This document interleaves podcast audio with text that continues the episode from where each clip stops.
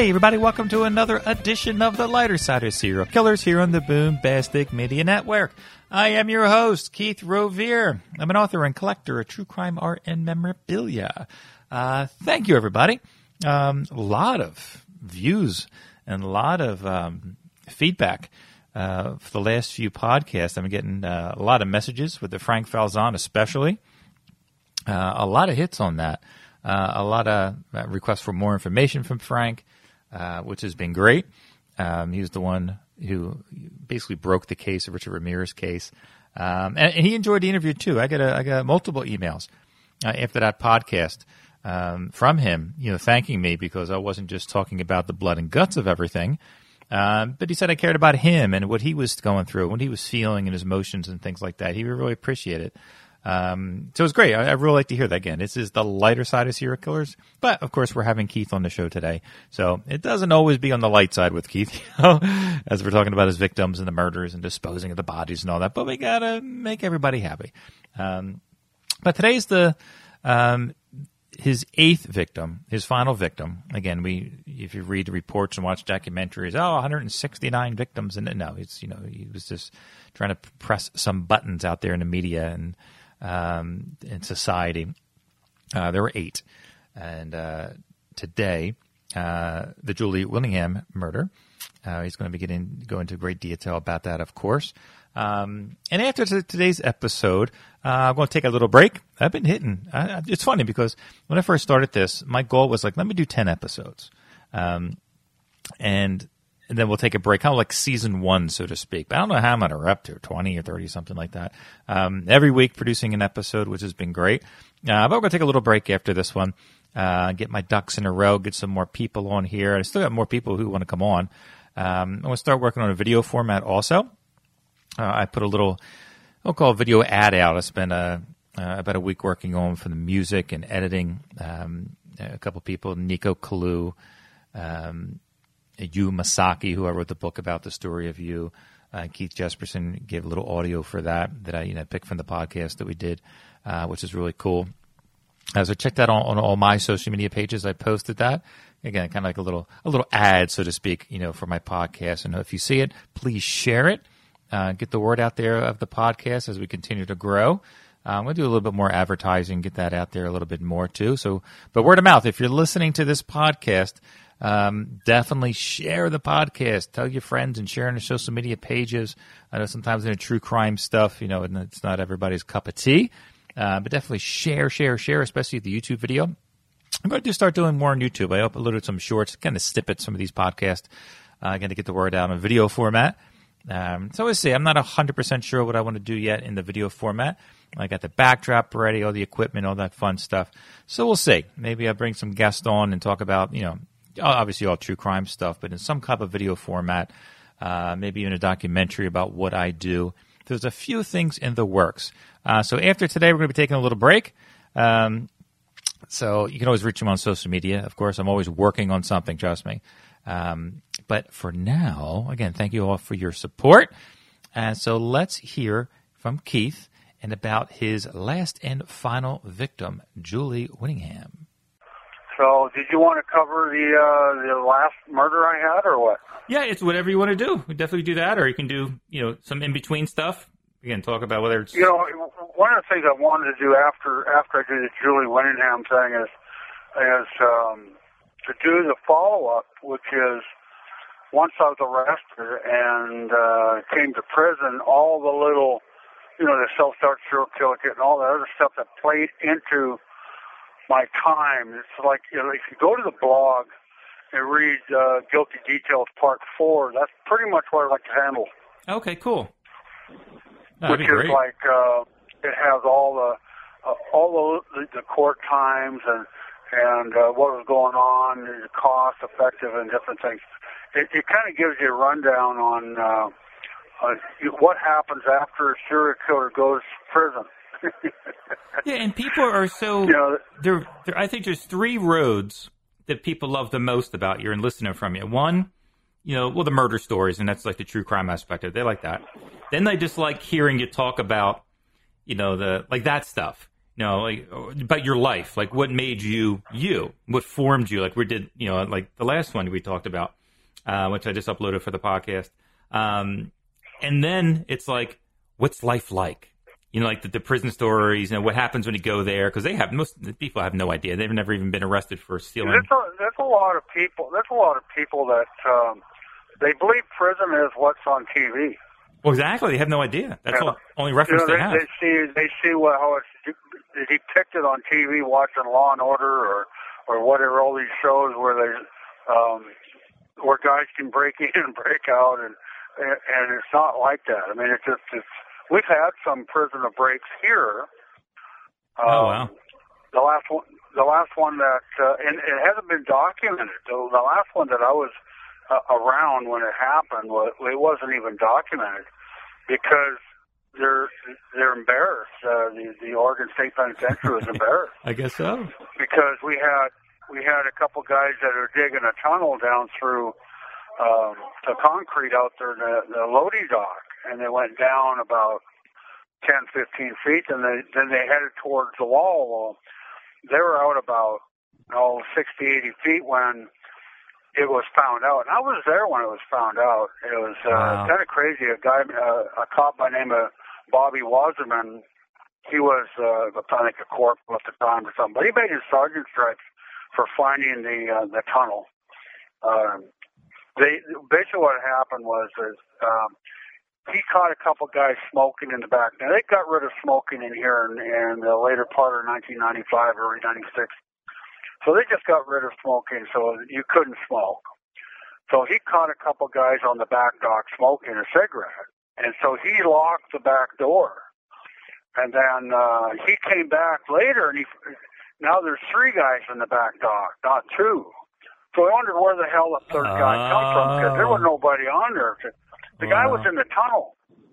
The guy was down in the tunnel, oh, and no. uh, when he came when he came back, he came back on out, and he should have stayed in the damn tunnel. But they um, they went down through. Um, they had a table there with four bolts. It's almost like straight out of you know the Great Escape there from uh, from TV from the um, wow. you know that movie. Yeah, where they go down underneath the um, the fireplace, right? To lift the fireplace out of the way, and then they they go down to the cinder block right into the floor or whatever.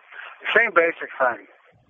But yeah, they they ended up going out there and they they poured concrete down the hole where it was, and they dug up um, with a backhoe, and then they shoved pea gravel into as far as they could push it in, and yeah, it was kind of crazy. But I think they made wow. it about as far as they could. I mean, they there was talk about how they weren't going to make it out because there's a creek on the other side of the wall, but they were right above the water line. So yeah, anyway.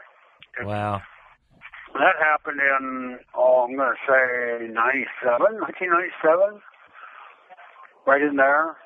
Uh, but there was like you know there was there was probably a dozen guys trying to lose weight so they could fit down a 13 inch hole.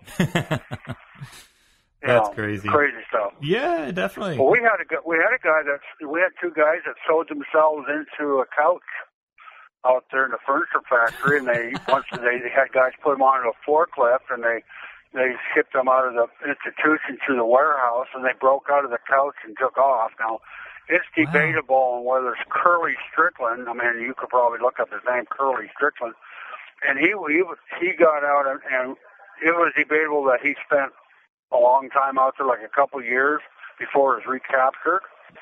But uh, I think I've talked to Curly before, but he he paroled out.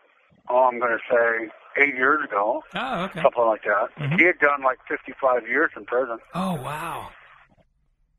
Yeah, and then uh, we had another guy that that snuck into a sawdust truck into an empty barrel, and he had got out of the prison. They actually trucked him out of the prison. He climbed out and was trying to rob a video store, and he got caught. Oh, geez. And the cops had him in custody, and they called the prison and said, "We got inmate so and so here." And, and they said, "No, we don't. We got him in our prison over here." But they they had a dummy just like in Alcatraz laying there in the bed for him. Now, oh no! That's why we have to. That's why we yeah. have to sit up in uh, in our cells when it comes to count. Okay. Because of the uh, that guy had um, had snuck out and he was gone for a day roughly. Mm-hmm. But he he couldn't wait till he he got out of Salem and he was he was he, he got out of the truck and went over to rob this damn store and, and screwed up and got caught. You think he would have just limit, not even tried that kind of crap, but he did. Yeah. Yeah, he was it was nuts. But that was that was one of the last ones. Of, you know, prison breaks we here. But people get you know, and we have a have a wall here. Yeah, it's Helvegen, you know. So yeah, that's uh, we've had things happen here uh, that, uh, That's but they don't make the news big time because the prisons doesn't want anyone to know that uh, they can. Like, um, oh, I'm trying to think of this one gal that got out, a woman that got out. Um, that uh, had killed her kids or something like that, and she had escaped. And where did she go? About three or four blocks from the prison, and then invited all her friends over there, and all she had was a fuck party. Oh, jeez. well, whatever made you happy. Just- I'm sure it was. I'm sure it was a little while for her. So. Yeah, well, that's you know they never never went far. It's just a problem, but you know, yeah. So we can we can discuss the uh, my my last one. I want to get that out of the way. of course. So so it's a Julie Winningham case, and it, was- that's the one I got caught with. And uh, now I I I met Julie Winningham at the Burns Brothers truck stop in Troutdale, Oregon, in 1993. Um, I, I pulled in there and I was parked, and she was in a booth at the restaurant, at the B-Bar-B restaurant, and uh, there was no there was no uh, spaces to sit down on. So I walked on over, and she was by herself. And I said, "Mind if I sit down?" And I sat down, and she allowed me to sit down. And I just talked, started talking to her. She's about my age, and uh, asked her what the hell's going on. Where's what's what what's? And she's. I told her I was trucking, and then I was headed up to the Associated Grocers Seattle uh, to unload, and uh, I asked her, "You want to go trucking?" She she looked at me. She said her ex-husband was a truck driver, and that uh, she would love to go. And so she had a car. It was like an AMC Spirit that she had parked off there towards the McDonald's restaurant, out in the dirt parking lot. And uh, so she grabbed all of her stuff and she got in my truck and we went up to Seattle, made our delivery. Then we headed out over to um, Yakima, to where I was getting my truck serviced. Got my truck serviced, and uh, then we went up to uh, Othello up there uh, to pick up a load of um, the hell did we get? Potatoes. We got a load of potatoes for uh, Lucky Stores in Irvine, California. And we headed down that way, and we got down there and got unloaded and uh, they had nothing for us for another load to going anywhere. So we sat down in uh, Fontana, California. We pulled up to Fontana at the off of Cherry Street. There's a um, truck stop there, and we we parked the trailers there, and we bobtailed over to the Knott's Berry Farm, the uh, amusement park. We spent the night there going through that, and we made it back to the the truck stop. And in the morning, uh, I was in, we were in the restaurant and we had ordered our breakfast and I looked around and she was gone.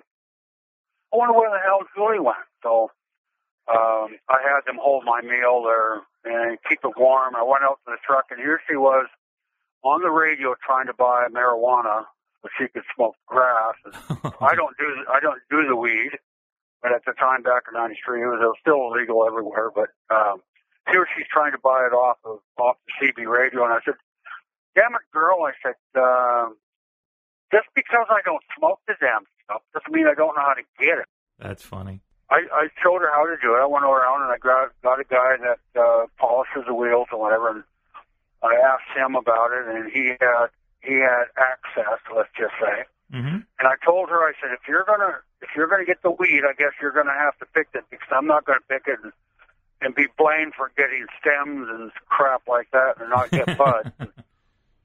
I told her, I said, man, you gotta, you gotta be the picker. You're, if I'm gonna pay for it, you're gonna, you're gonna pick it because I don't want to be blamed. You know, I mean, this is, I've been, I went down this road before with someone else, but that, you know, you're, you go there and you help them, you, you, you, you get by them, there's a little bit of weed in it. And then I found out how expensive grass was at the time. It was four, it was forty dollars an eighth. I asked her, what the hell is an eighth? She said, an eighth of an ounce. I said, forget the last time I bought marijuana was seven dollars and fifty cents a Uh-huh. four finger lid. You know, back in the back in the seventies, or the early seventies.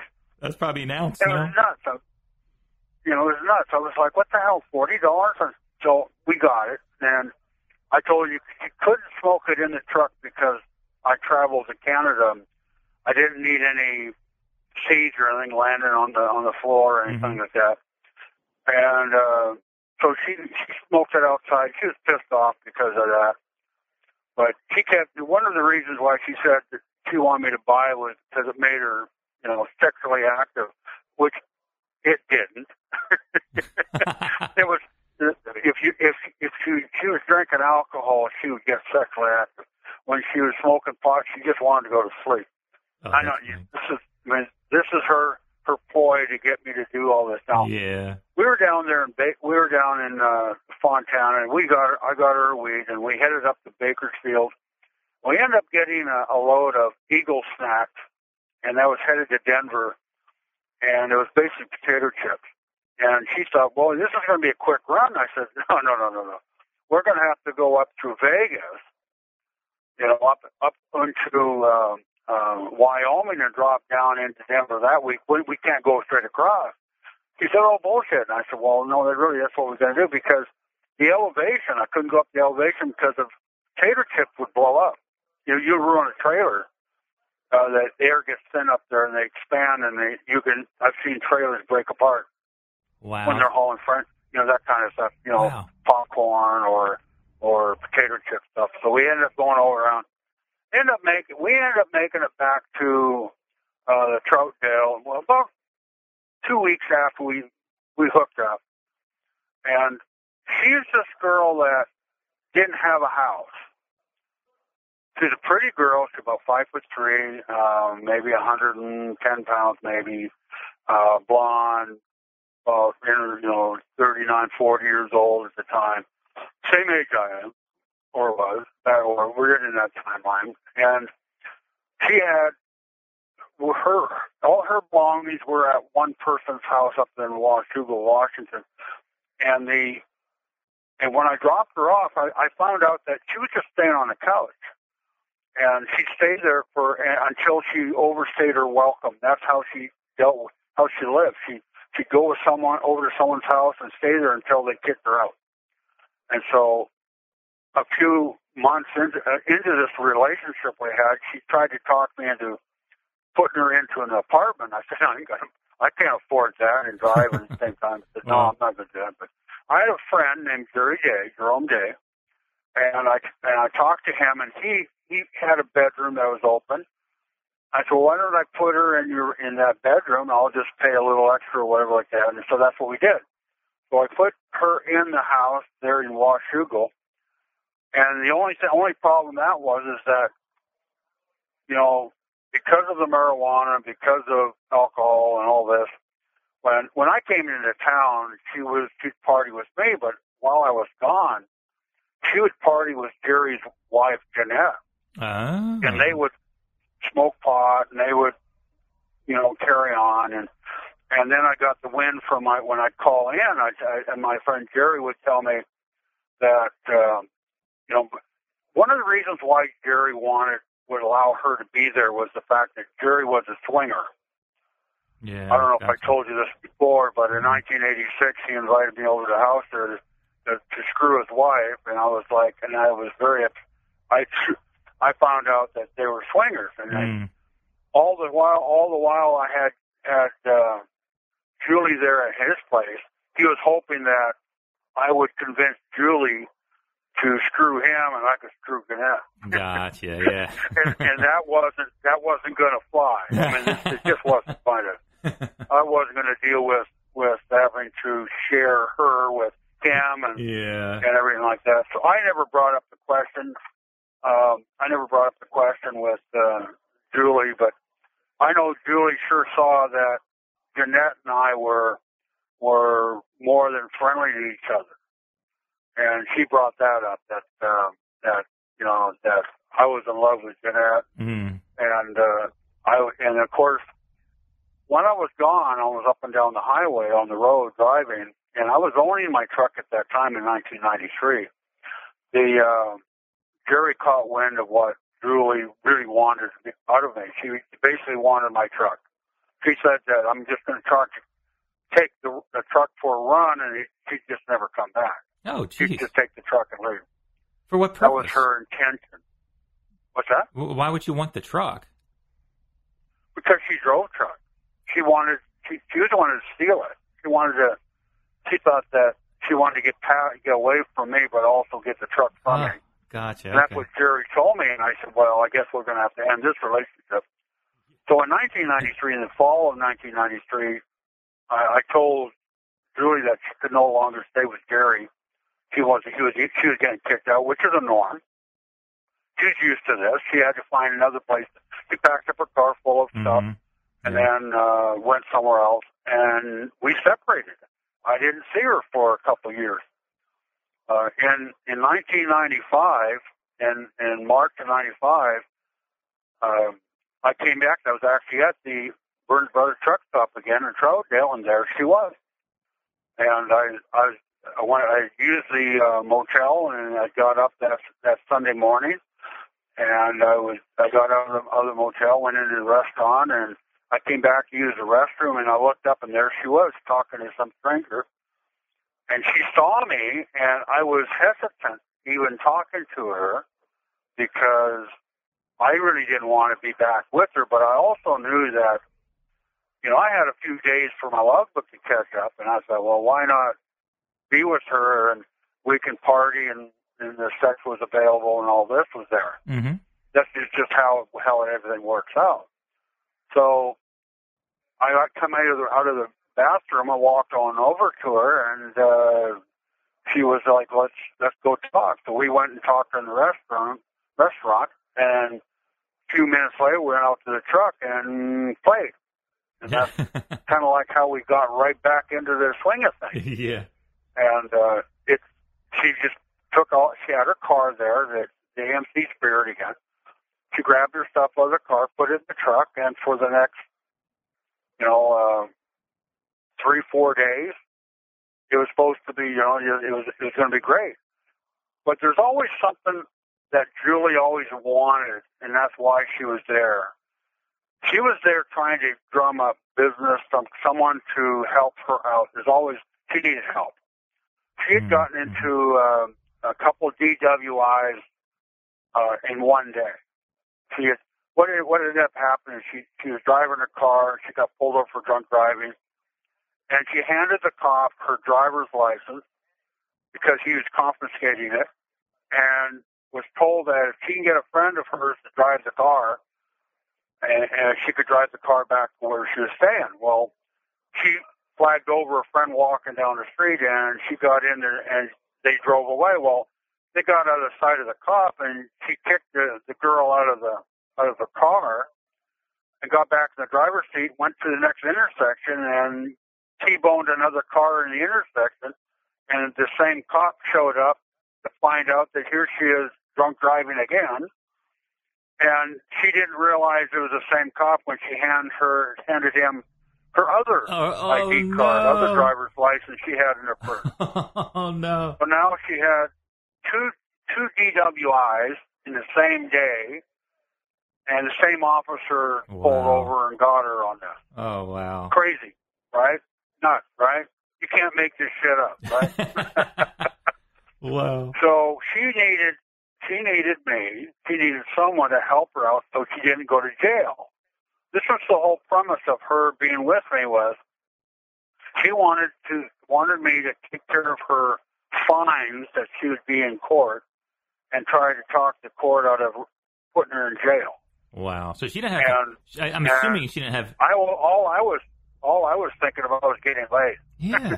so I'm assuming she didn't have a job. I mean, she had a couple bucks for liquor, or did everybody just buy her stuff, gas and beer and all that? Did she just hustle people for the money?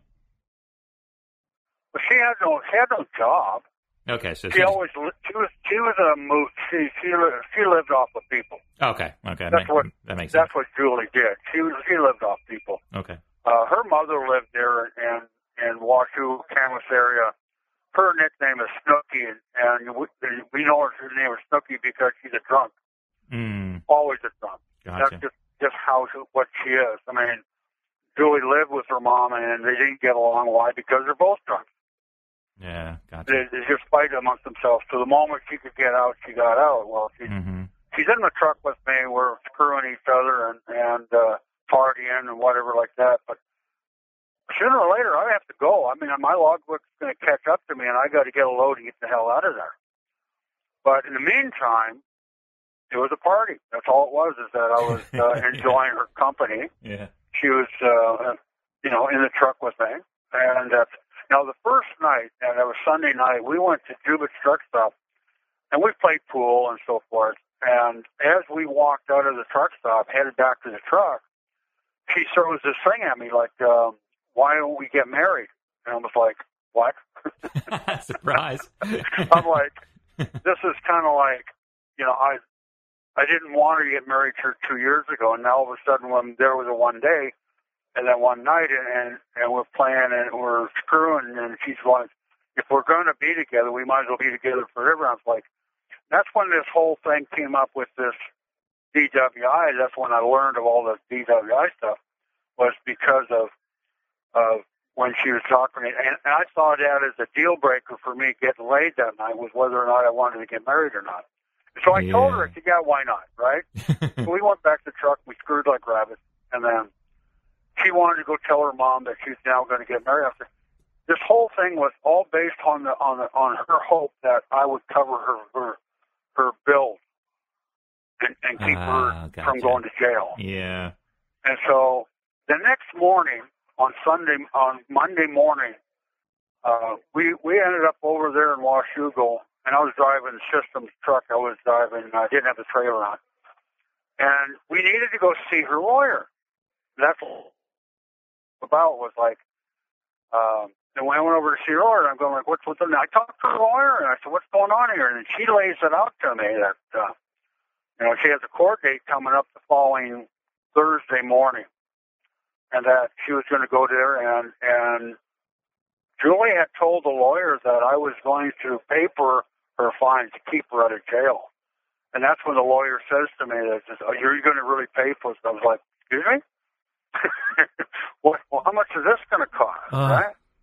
We're looking at thousands of dollars. This is Oh, going to be a, a two hundred dollar fine. Ah, This okay. this is going to be she's going to do some jail time and she's going to she's going to have a a couple thousand dollar bill, you know, and she's caught in an accident and this was going to be a, a bad thing.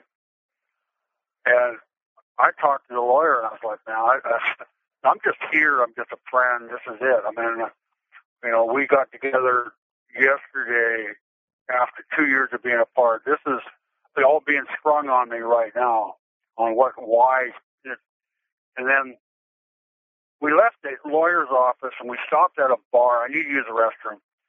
And when I went in the restroom, I came out and here she was talking to a friend of hers, and she needed a someone to drive her car because she knew she was going to lose her license. She had no another. She didn't have another uh, copy of the license to drive with. Yeah. So she decided she was going to sell her car or give her car to this friend who I just met. It was just she stumbled upon at the bar Oh wow. Uh, Monday, and she was just going to give her the car on the premise that this girl was going to drive her to a job if she ever got a job. And and so I drove. And her car is back over in Troutdale. We're in we're in Washougal.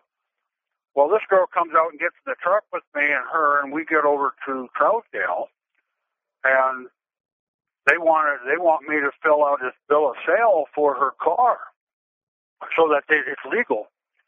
And so I I fill this, and this is how they catch me, right? This is a bill of sale I I, I put my name on as witness to the sale of this car. Yeah, I heard. Mm-hmm. And this is that. This is the one that has got me for Keith Jesperson. Well, everyone. She introduced me, or she, she told all of her friends that my name was Chris. This is how how engaged she was about being with me. I was Chris to everybody of her friends. All her friends thought I was Chris. I didn't know this oh, until wow. I was yeah. arrested. So anyway, so we're over in Troutdale. We drive over there to her car. Her car's all screwed up from the wreck that she was in. And uh, I fill out this bill of sale, and there's no money given down on the on the car, but in the bill of sale there was. mm. It still made it legal. Okay. And I uh, I signed my name to it as witness and then Julie went and pulled the car around to the gas station, and it was empty, of course. And they filled it full of gas, and they had no money. I was going to say, you probably So had to pay for it. I, and, and they couldn't pay for the gas, so I had to pay for the gas. yeah. And then they both drive off back to Washougal so they can. And apparently, she this girl had a had a room that Julie could live in, and they were going to make this deal with the car and all this stuff here over being able to drive it here and there and everywhere, and and she was going to stay in this room. And uh, I was I found out where the place was, and I was supposed to meet back with them later. I had things to do. I had to drive around and, and see other people that I had, that I knew in the area, and they took off, and I got nothing out of that other than got rid of Julie for the week for the, for the afternoon, and then later that day I show up at at uh, this this place and I find out it's a drug house. oh wow. You know, I parked my truck there, and I, was, I there's people coming and going all the time. There's it's all about drugs and everything. I was like, I felt very uncomfortable, Mm. very uncomfortable, and it was okay for the day, that one day. You know, this is this is Monday. Well, on Tuesday, like I said, like Monday night, she's still staying with me. On Tuesday, I go to uh, Bogey's, which is a restaurant there in Gresham, that night, and I play cribbage in a grassroots cribbage club there, which I played there before. And Julie goes around now. I find out on on Tuesday that the car that she gave to the girl on Monday was now nowhere to be found. And she now wanted the car back. Of all stupid things. They, we had a bill of sale, and now she wanted the car back, and the car disappeared, and the girl had disappeared with the car. So Julie couldn't get access, couldn't get the girl to drive her anywhere. So that's it went nuts. So she started walking around the town to look for the car. And that night I went to play cribbage, and I came back, and all I heard from her was complaining about we got to drive around and look for the car. I said, you gave the car away and it became a, an issue back and forth on the car. So we spent that night, and this is that's Tuesday night. Wednesday morning, she's really high rate and wants to go around. I, I finally I'm getting tired of this. But Wednesday night, I go to um, the pizza. What is it? This um, trying to think of it. Um, right across from Kmart, there's a pizza place. We play cribbage at another grassroots club. They're Mhm. off 122nd and uh, in Sandy. Mhm. Anyway, they'll come to me. It's a pizza house. I, that later that night, I bring home the pizza. That that's Wednesday night, and early Thursday morning. And when I bring it, I got the pizza when I get back there, and uh, she comes in at about midnight, and to where I was parked. And I was parked across from the Kentucky Fried Chicken there in Camas. She shows up about midnight, and we have, and she enjoys the pizza. And we have uh, a sexual encounter, and then uh, she's complaining about the car. We got to get a hold of the car, and I said, "Well, tomorrow you've got court." And she said, "Court?" I said, "Yeah, but you're going to take care of this for me." And I said, "Julie, the only the only thing I know of to get you to keep you from going to jail or something, and I didn't want to tell her, but uh, the only thing I could think of was kill her. I mean, that's the only way she could not go to jail because Yeah. she was going to go to jail. Yeah, yeah. I'm not going to pay her down fines. I mean, this is this is where it came to a head. It was about one o'clock in the morning, I guess, when uh, we got around to the pillow talk about her having to go to go to court that next morning, and uh, she didn't want it. She she told me so. I pro- told me that I promised her that she would never go to jail. That I was going to pay the fines and everything like that. I said, and I, I I remember what I said. It really wasn't all that, but I also know that uh, uh, it was a deal breaker almost. Uh, in order to be with her to make things kind of smooth over in the time I was with her, that I would agree to do anything. I knew by when Thursday came along, I was going to probably rabbit anyway. I was just going to take off. Uh, um, I would, she, she looked at me and she was like, you know, you don't, you promised. I said, well, if I promise, then I guess I I have to keep you out of jail. yeah. I just reached over and I grabbed her and I strangled her. Oh, Uh, and I told her while I was strangling her, I said, you know, the only way I know of to keep you out of jail is to kill you. That's the Uh-huh. only thing I know. I mean, I, I promised, I, I, I promised I'd keep you out of jail. Okay, fine. You know, I was actually thinking I was going to that night about going over to her mom's house and dropping off all of her clothes and everything like that, and just leaving the area because it, I had in the back of my mind that if I killed Julie, that's probably you know if it come around to that, that uh, I'd get caught sooner or later. It's going to happen, right? Yeah. And uh, so I killed her, and um, I, I was in the middle of killing her, let's say, and then I got interrupted. So I took off to uh, out on Highway 14, headed east out of Clark County, just across the county line. Was a wide spot, and I pulled into the uh, turnout, and I finished off the, the deed. My biggest mistake, again, was at that turnout, I grabbed her body and was naked. She was completely naked at the time. And I stepped over the guardrail, walked over, and I looked down. There's a whole bunch of pile of garbage down there. And I just threw her body down onto the piles of garbage. I just figured, you know, no one was going to go down there and look at that because you'd have to go across the guardrail and go in several feet. I never thought they'd ever go down. Hmm. But I was wrong. Someone did shortly after, Oh, and they oh, wow. discovered the body, and the cops were on there on the trail, were trying to find out who killed her. What was And it? You said you were, Thursday. Mo- you said you were interrupted. What was the interruption? What? well, there's there's traffic going by, and I was in. I was right across from a. There's. I was in a, a busy intersection, Mm. and there's a couple cops drove by, and and I was kind of looking out there. I seen cars. I seen the cars, and I saw a couple cop cars go by, and I was like, I got to get out of this area. Okay. because I figured that you know just right across from the Kentucky Fried. There's an empty lot, but it, it was just across, and there's there's a lot of traffic through there, and I hadn't planned on on on doing her. I just Sure. Uh, we saw, uh, I'd gotten you know done with cribbage, and I came back and I bought a pizza. She complained about the kind of pizza I bought. She complained about a free lunch or Oh, dinner. Now, was, that was that was uh. you know was she unconscious? Well, you said when you got interrupted. Was she unconscious? Yeah, I was, Okay. she was unconscious, but she got up when I got when I drove over there. She'd actually got up and uh, stumbled and fell down on the floor Oh, when no I got over there, and I picked her up, set her back on the on the bed, and Was she saying I anything? finished her off. What's that? Was, did, was she able to say anything? Like, what the hell's going on, or is she just out of it? Oh, she was pissed. She was she was I'm sure she was. bewildered, pissed, and didn't really, you know, didn't understand what was going on. I said, and I just, I just finished her off over there, and and that was across the state, that was across the, the county line. Mm. So actually, if I really wanted to push it, I could have said, I didn't kill her in Clark County. I killed her Sure. Yeah. in the next county over, Mm-hmm. and then Clark County wouldn't have got me. But Yeah. it was so closely, Clark County picked it up. Anyway, um, when I threw the body, and of course it was found later. Now, that Friday, I, I spent that Thursday with friends and stuff, and Thursday night I went to another cribbage um, club there in, in uh, St. John, Oregon.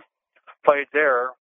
Then Friday I went and picked up a load of lumber headed for Pennsylvania, and I drove up to Baker City, Oregon on Friday night and uh, played the tournament there at Baker City for the weekend, then took off to Pennsylvania. And they had found the body, like I think they found the body on that Friday, I think. I think someone was driving along and stopped, had to take a pee and stepped over the guardrail, saw the saw the the dead body down there and Uh, okay. called the police, and he was on Mhm. probation. And they arrested him because he was at a crime scene, broke his broke probation. Ah, jeez. There's a lot of stupid things that happen with this, and and they they started looking for you know who she was, and it didn't take them long because she's pretty known, well known in the area, and they identified her pretty quick. But all it came down to is who they're going to look for. Mm-hmm. They they were looking for a guy named Chris until they found the the that uh, bill of sale for the car, and there was my name. Mm, yeah. Now, I, I delivered to Pennsylvania uh, on time, made my delivery, and then I picked up a load of stainless steel that was going to a mine, a silver mine. I think a silver, might copper, might be a copper mine, just north of Demings, New Mexico. And I was gonna, I was headed, but when I got to the the place where I was picking up the steel, it was really strange because I got there and there's other, there's a couple other trucks from systems there, and they wouldn't talk to me.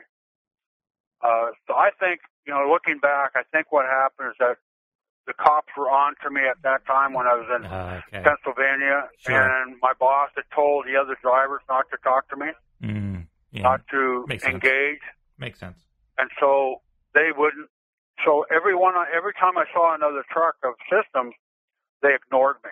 So I kind of Ah. felt the, the way things were going. Mm-hmm. So I started heading. I started heading towards New Mexico, and I got to um, Little Rock, Arkansas. I was in Little Rock, Arkansas on the 17th of March, and that was my my daughter's birthday. So I called her on the phone. I was at the Jimmy Dolan Dance Club there um, down by the 76 truck stop, and I was a member of the Jimmy Dolan Dance Club. I, I'd been there uh, many times. I, I had a jacket with all the emblems and stuff like that.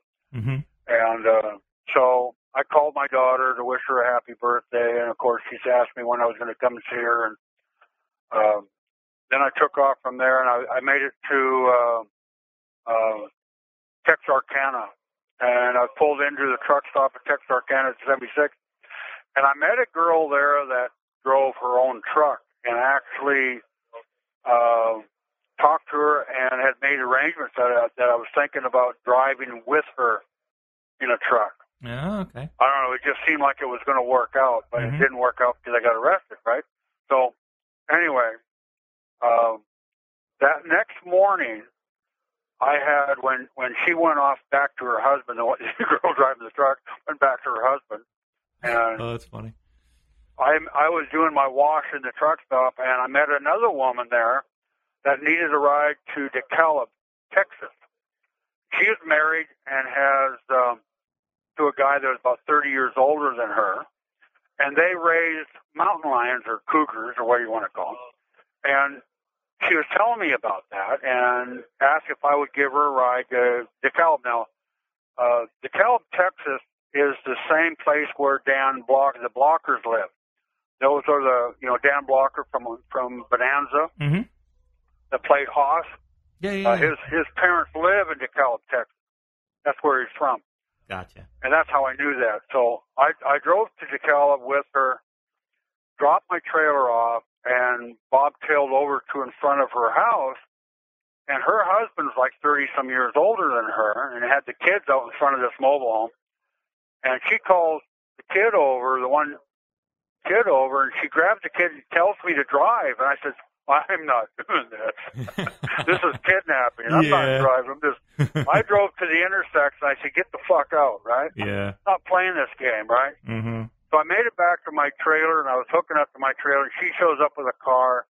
Said, "I want. I I promised you I was going to show you my cougars and my lions or whatever." So we drove out to her mountain where they have these pens. And we fed the the cougars. Um, uh, some chickens that she had there in another pen. That's what they fed the fed the cougar. That's I wild. thought she was full of shit. And then showed up. There's there's these damn mountain lions out Wow. these pens. Holy crap. So we spent we spent half a day there uh, with. I spent half a day with her, and she drove around the area, showing me the sights, stuff like that. There was nothing sexual to it. It was just uh, having a good time type of thing. We had Mhm. a had a couple of Mickey's malt liquor, you know, the big big mouth. Oh, I remember that. Yeah, the big green ones. Yeah. I've had I had that a couple of barrels. They call them barrels, I guess. I remember. It looked like little And I- grenades, little green grenade looking things. Yeah. Yeah, just so I we got back. I got back to the truck and I was headed back. I was headed towards Demi's, and I I got to El Paso. And when I got to El Paso, uh, I called in from the 76 truck or our fuel stop there. And when I was in the fuel stop, I saw other systems drivers, and again, they were ignoring me. They kept you know kept away from me. And so I called the boss and I said, okay, I'm here at, you know, in uh, El Paso. Um, I'm going to head on up there, but I don't, you know, I didn't have my new, I didn't have my new paperwork for the drive for all my permits. And they said, well, I'm going to have to permit to go into New Mexico. And I said, well, I know how to get around the port of entry. And he told me, he said, no, no, no, don't do that. Um, go ahead and just go through and pay for the permit, which is a stupid thing for my boss to say because he would normally have told told me if I can get around to go around it, right? Oh yeah, yeah, yeah. Because that's what truckers do. We go, we don't, Mhm. we don't follow the norm. We get, we go around the port of entry, so I don't have to pay the damn permit. Sure. We're we're looking at you know a hundred bucks or something like that. He doesn't want to spend money. I mean, it, it isn't much to go around. But when I got to the port of entry, um, I, I walked in with my paperwork and I paid for the permit to go through New Mexico. And as I was leaving, they asked me what my name was. And they don't normally ask what your name is when you just get a permit. All they're Ah, worried okay. about is the truck. Yeah. They don't worry about the driver. I mean, they don't want to. Mhm. But this guy was more concerned about what my name was, Ah. Okay. and that made me go like, it's one of those things that make you go, hmm, Mhm. you know, Sure. the things that make you go, hmm, what's going on here? Because no one's talking to me. I can't get them on the radio. They're not responding. Um, I hit the I get the port entry, and they ask me what my name is.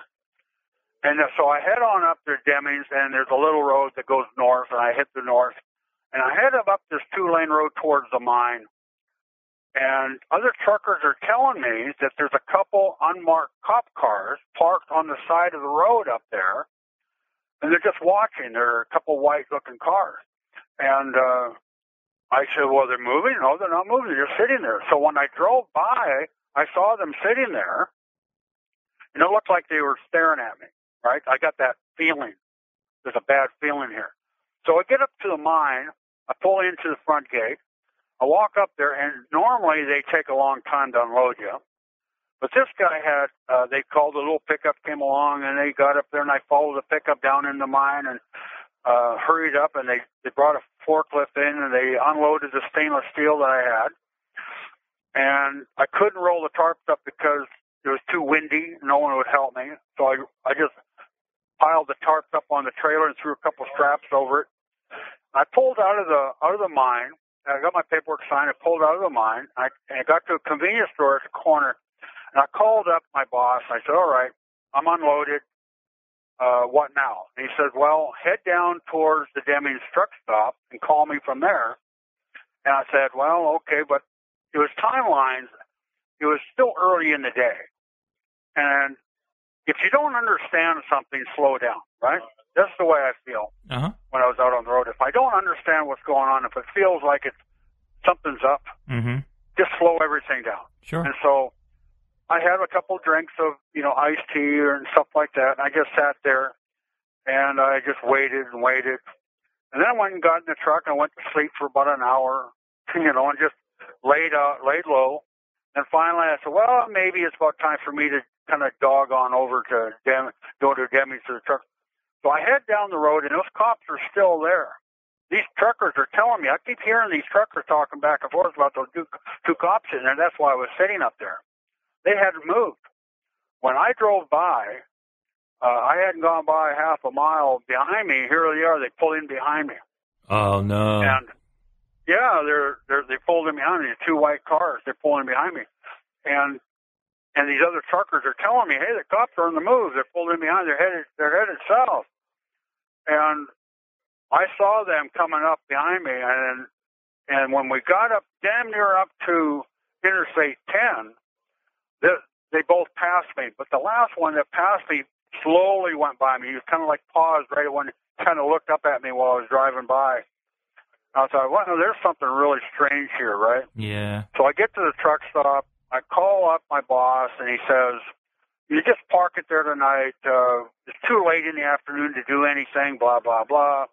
Uh, call me in the morning or whatever." So I park the truck, and uh, or the, you know, and and I get out later, and I decide I'm going to go down to McDonald's. There's a just walk away from the truck stop, go down to McDonald's.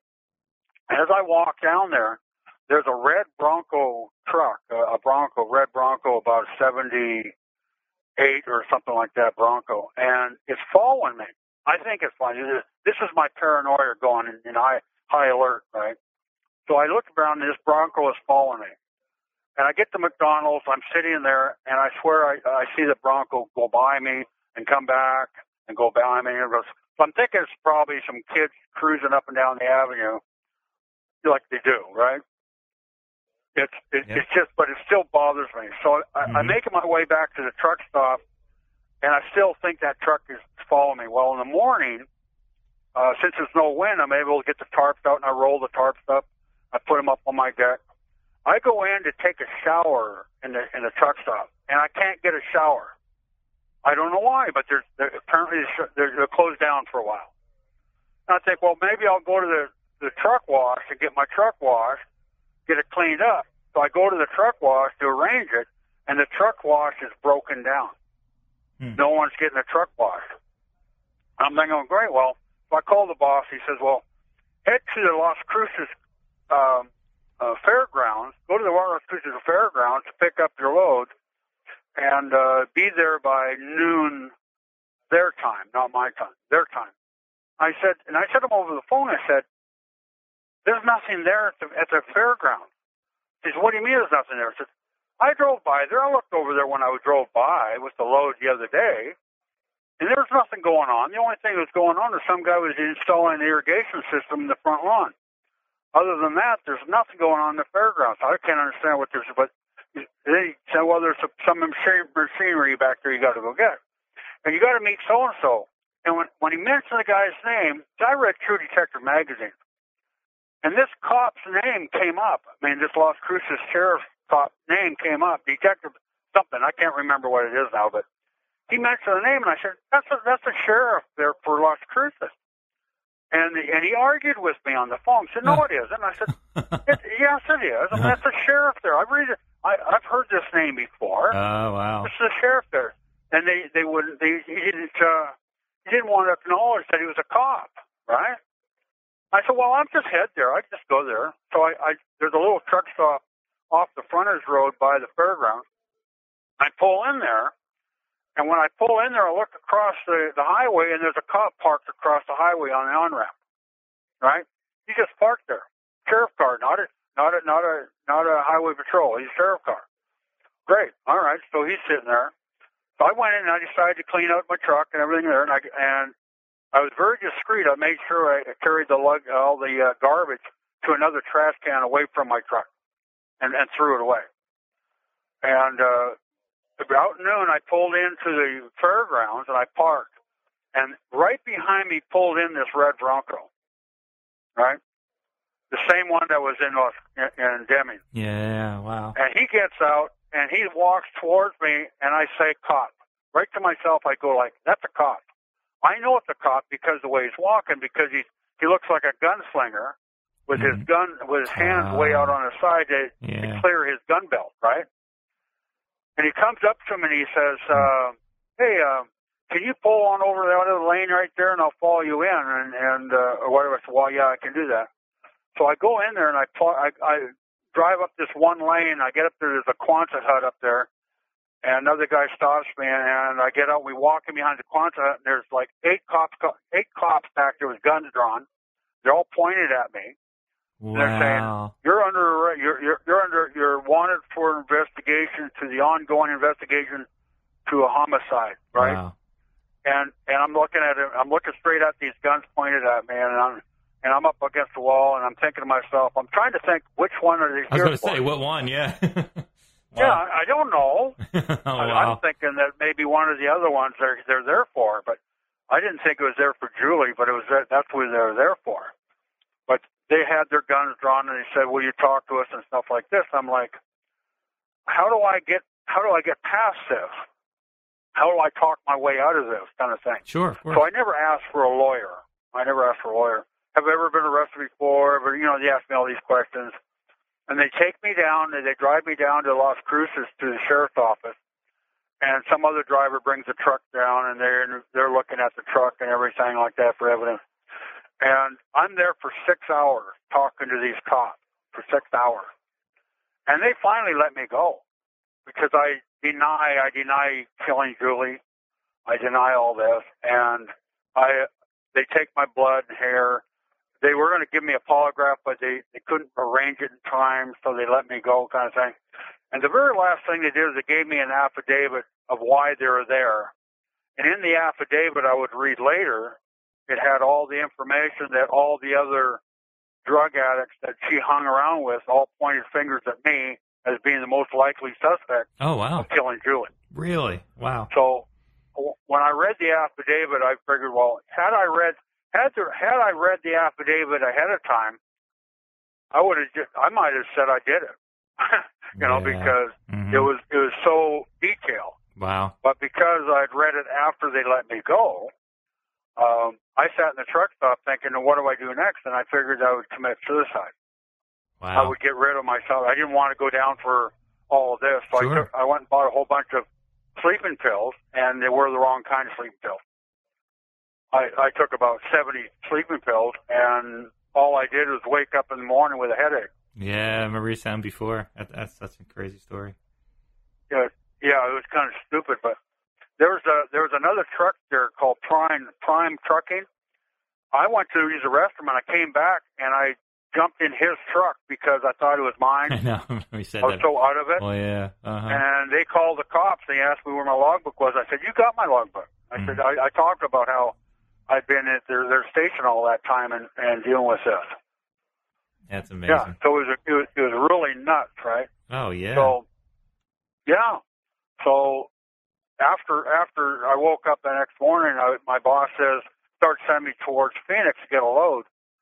Well, I made it to uh, a, a truck stop there by uh, about 60 miles east of Willcox, Arizona, and I decided at that time that I would call up the detective uh, Buckner on the phone and confessed to him that I killed Julie and turned myself in. But when I committed, tried to commit suicide, I'd sent a letter to my brother trying to explain my, you know, it was a suicide note. I sent to my brother telling him that I'd killed eight people in the last five years, and that's the letter they, or the suicide note they compared to the happy face letter that was sent in 1994 calling me the happy face killer. wow. Absolutely Yeah. amazing. So they, when I was arrested, they they came out and got me. When they came out and got me, they sent the Willcox sheriff. When they showed up in the parking lot, I walked up to them. I said, "I'm the guy you're looking for," and I had my hand, my hands up for my. They just cuffed me and they drove me back to Willcox. I spent the night there, put me on suicide watch of all stupid things because I turned myself in, and then took me down to Bisbee, the county jail down in Bisbee, and then I started learning how the legal system really worked. Mm. When I when the lawyer got to me, he said, "Well, you told the police." Well, I said, "That's the worst thing you should do." Yeah. Yeah. And then we started going through the format of, of being extradited back to Washington State to stand trial in the Julie Winningham murder. Mm-hmm. And so, yeah, I was I I was getting a crash course there in the in the county jail about what I should have should have not done. Sure. Of course. Yeah. Now, had I not turned myself in, had I instead uh, went and got the load in Phoenix and headed north and and took my remaining. took my money draws as I wanted, uh, I could have been in Canada. I could have gone up there. Yeah. One hundred Want percent. me to call you right back? Sure. Definitely. Uh, all right, I'll be right back. Press or say 2 to accept this call. This call will be recorded and subject to monitoring at any time. Thank you for using IC Solutions. You may begin speaking now. Well then, All right. So, so I was arrested. I was in Bisbee, Arizona, and I'd gone through all the rigmarole of this. And so eventually, Detective Rick Buckner and company came down to pick me up. They they bought, brought a big Cadillac, and they drove me back to Tucson, Arizona. They put me on a we we went commercial. I got on a plane, and we flew to Phoenix. And from Phoenix, uh, we jumped up and went over into Portland and we got to Portland, and then we they drove from Portland over across the river into Vancouver. Now, all this time, I was thinking about that suicide note I sent to my brother Brad. I'm going like, God, I got to get rid of that. I, Yeah. I got to get my my brother to destroy the letter. I got to get him to Mhm. destroy this. So, I the moment I got to a phone, which what I didn't realize was I was being monitored, like I'm here, and I called my brother. My brother says, "Is there any truth to this?" I'm like, "Brad, you need to flush that down the toilet. You need to get rid of it. Get rid of it because." It has bad implications on it. You've got to get rid of this thing. You can't let anyone say it, blah, blah, blah, right? So I hear him flush the toilet like he's getting rid of it, but he doesn't. Oh, okay. I didn't know that You know, part of the story. I didn't know he heard pretended to flush the toilet. First time I heard that. He pretended to flush the toilet. Wow. And then what I didn't realize is that he'd contacted my father. My father said, "Yeah, my father wanted to wanted to see it, which he did." So by the time, um, you know, I felt at ease. I thought that he flushed it, right? But I'm sitting there and in Clark County Jail, going like, "Oh man, I'm in here for one murder." And I met my lawyer, at my arraignment, and uh, I never told him about the multiples, all this. And what we talked about was the Julie thing, and and then in May, I think on May 11th of, of 95, uh, my lawyer comes to see me. We go, I go in and I see him and he, and he hands, uh, he has a copy of the, of the suicide letter.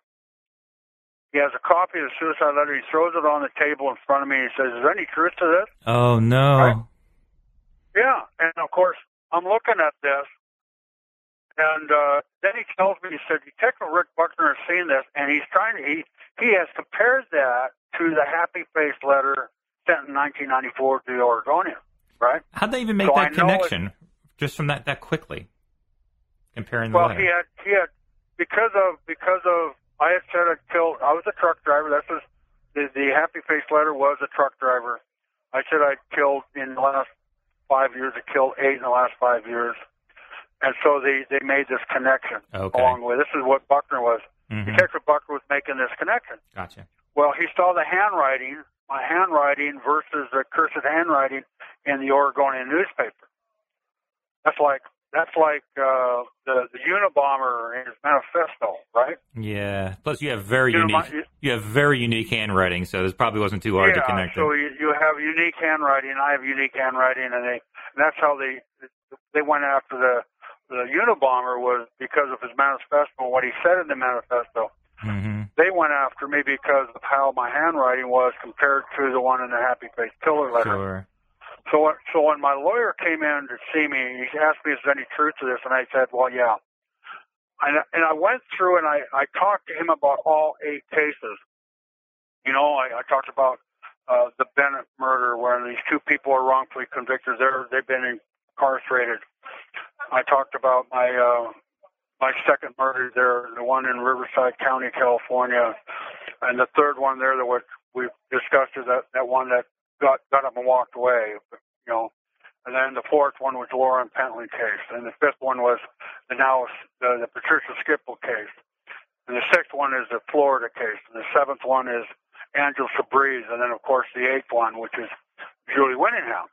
Now we talked about this. Now, uh, my case in, in the Angela, Angela Subrize case was actually a Nebraska case when I talked to my lawyer and that's the way it is. Now, the only reason it changed to Wyoming case because I had to deal with a, a jailhouse rat, and I told him it was a Wyoming case late, at a later time.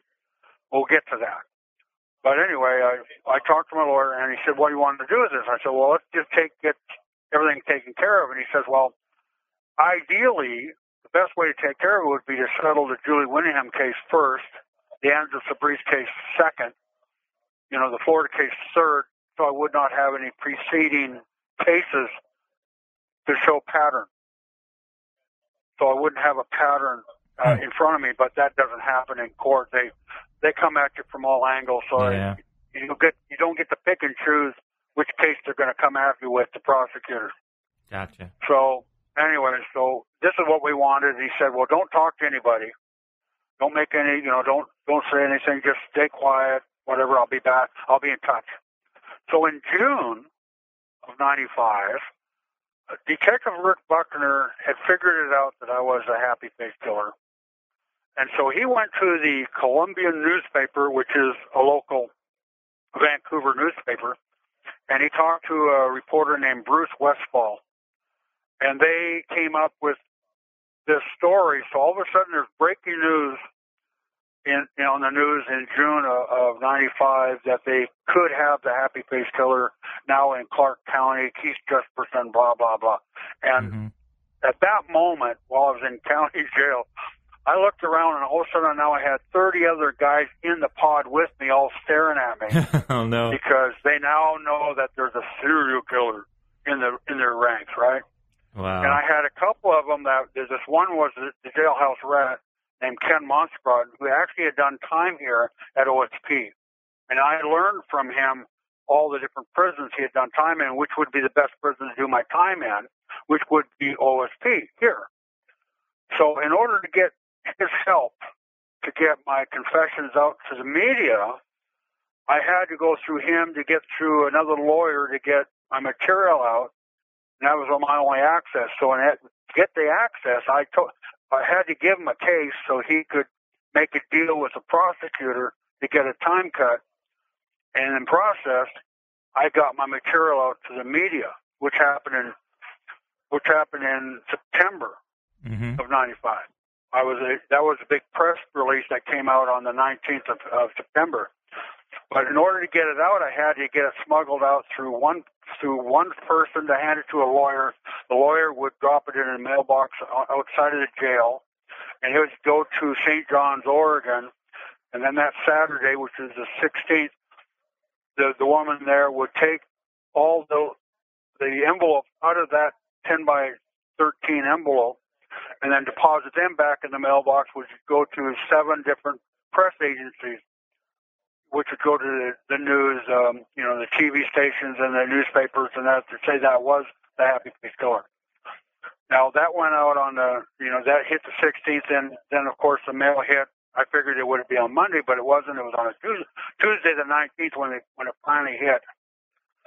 But they, on the 15th, of the 15th of, of September, Marion County was at Clark County to collect DNA in the in the in my fourth murder case, which is the Pentland murder. They were there to solve that case.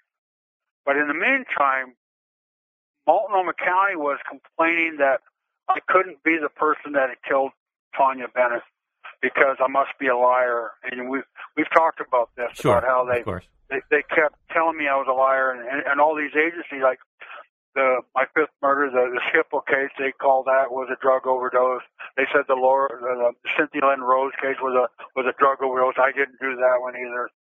Everyone was jumping up and down saying I was a liar. Only when I was able to get this all taken care of and prove I was, then of course I was proved I was guilty. Then they got out of prison and everyone went silent. So this yeah. this all was developing wow. in September. Marion County was trying to get DNA and everything, and that was a fiasco. They couldn't get my DNA there at, at, the, at the jail, so they took me downtown to the hospital. And a funny thing happened on the way out of the hospital. I was walking, you know, I could only walk so far be, fast because I had leg irons on and I had cuffs on, and I was dressed in orange, and I was hobbling along, and the and my lawyer was talking to their the, the, these other lawyers, the, the prosecutors and the cops from, and then also Rick Buckner was talking to them. They walked off and left me. They'd actually walked like they're normal, and and I just stopped. I just looked at them and I just stopped walking because they're ahead of me, and they go. they were about fifty to a hundred yards away from me when I finally said, "Hey, you guys missing somebody?" right? And they he looked back, and here I am. There's the, the, the hospital staff is is looking at me standing all by myself in the middle of this parking lot. Oh, no. These guys are at the other end of the parking lot. And I, I pretended like I was running because even though I couldn't run, there was no way in hell I was going anywhere. but I turned like I was uh, in a stance, like I was going to take off, right? And they ran real quick, and they, were, they looked in all directions trying to figure out what. It would have been one of those um, oh, you know, viral moments if someone had oh, a damn yeah. cell phone back then. I was thinking the same thing. a- that would have made millions of views online. Yeah, they would have went like, "This guy's on his way. He's going to run away from these guys are out talking about some damn, you know, the case," and they walked off and left me. You know, crazy great. shit, right? And they finally get me in the car, and, and Buckner's pissed, man. He wa- he wanted to. Now, don't don't bring this up anywhere. No, don't be talking about this. But yeah, I mean, they took my blood, they they got it, and they took off with it, and they're going to solve this case. Well, you know, the evidence was there, and they proved that I was the uh, the happy face killer because of the on the letter. Uh, my my fingerprint was on there, my saliva was on the on the envelope and stuff like that. So they they got that. So they know that I am I was, I was the writer of the of the letters, the happy face killer letters. And then everything kind of like snowballed from there yeah. um, I was able to get, um, you know, I, I was able to push into the narrative of of getting Multnomah County to offer this deal before they even charged me for a crime, and I was able to get them released from prison. And that was that was the base. Now, in the moment I went public, basically when I went public on the 19th of September, from the 19th of September to the 19th of December, there's just 90 days I settled three murder convictions, two of them in, in, in Oregon, one in Washington, and gotten two people released from prison in 90 days. Wow. That's crazy. And that's kind of unheard of. yeah, of course it is. Yeah. So, and then after, and after uh, I was convicted, I was given, you know, I was, I was convicted of uh, in the Bennett thing on, on November 2nd, and I was given 30 years with a 20 minimum. On the uh, on the Pentland murder, I was given 37 and a half to follow the Multnomah County.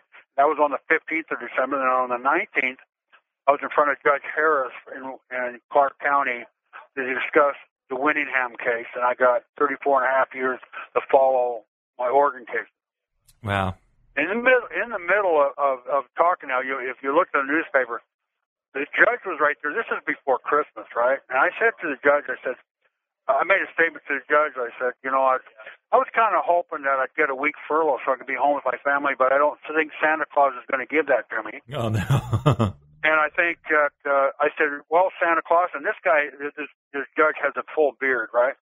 So I said, well, Santa Claus, reach in your bag of goodies and give me what I got coming, sir. That's, And uh, so he reached in his bag and gave me 34 and a half years. Yeah. well, my lawyer said, my lawyer told me I was going to get 30 plus years. That's what it was. I mean, Yeah. there was no deal. I just pled guilty. Sure. And, the, and on the on the 16th of, of October, when I pled guilty, and then we set off sentencing until after the Oregon one. That's how come I'm in. That's how come I'm in OSP, because I set off sentencing in the in the in the one case I pled guilty to first, in order to get sentenced in Oregon first, so that all my time would be spent at OSP. Gotcha. That's how I got here. Oh, okay. So they don't move And you so from on the sixth- facilities, right? When you, when you do a concurrent kind of a sentence, even it happened in different places, um, you're staying just at that one facility. You're not going to do ten years, move it to another facility to do time over there. You're just stay there the whole time, right? They don't. They would never transfer. I'm going to do the whole time here. yeah, that's, yeah, what, that's this what I thought. this is the deal. This is the deal I made with Oregon. Was what we made is that I do all my time at OSP, and I will never appeal any of my cases. Uh, gotcha. Right. Okay.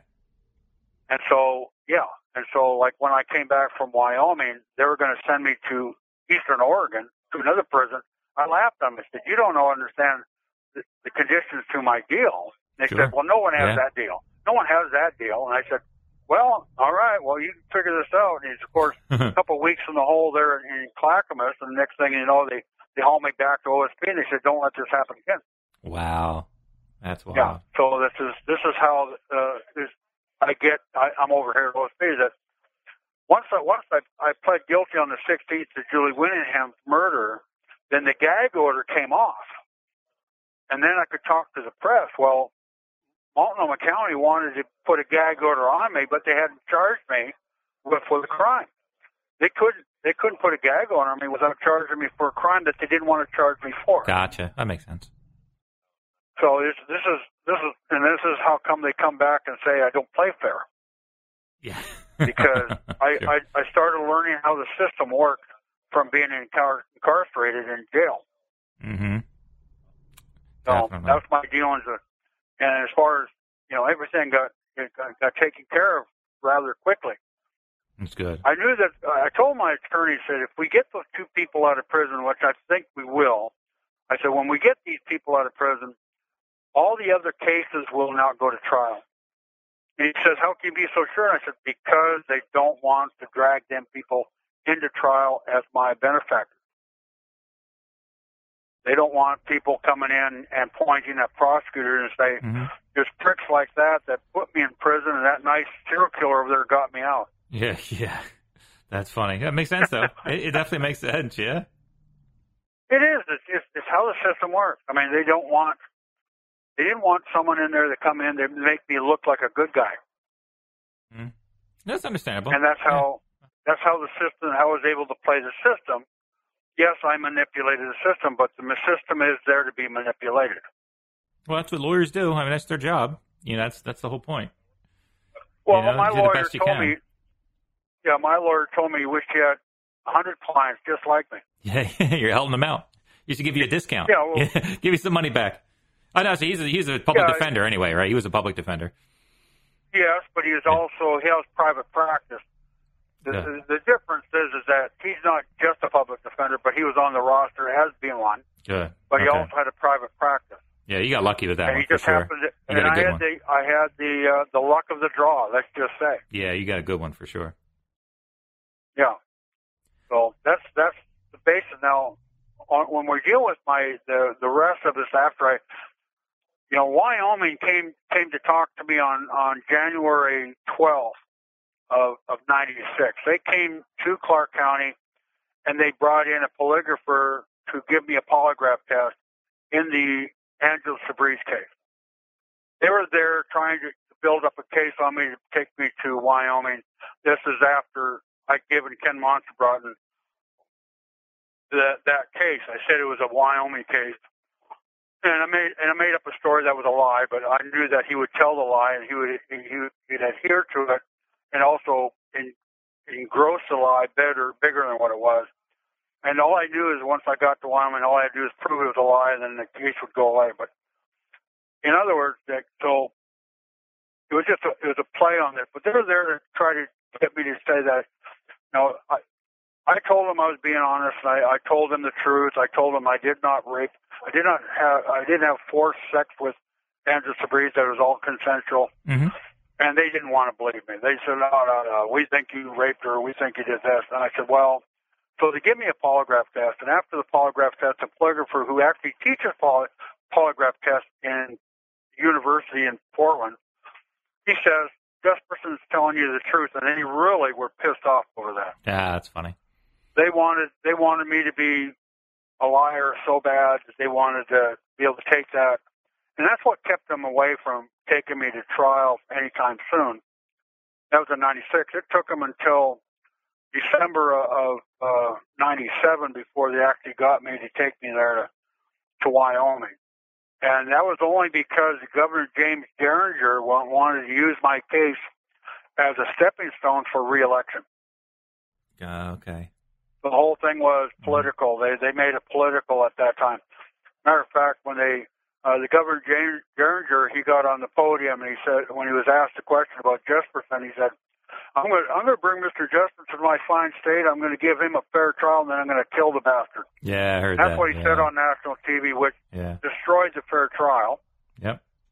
Therefore, I could ask for change of venue, and he's pretty much screwed up.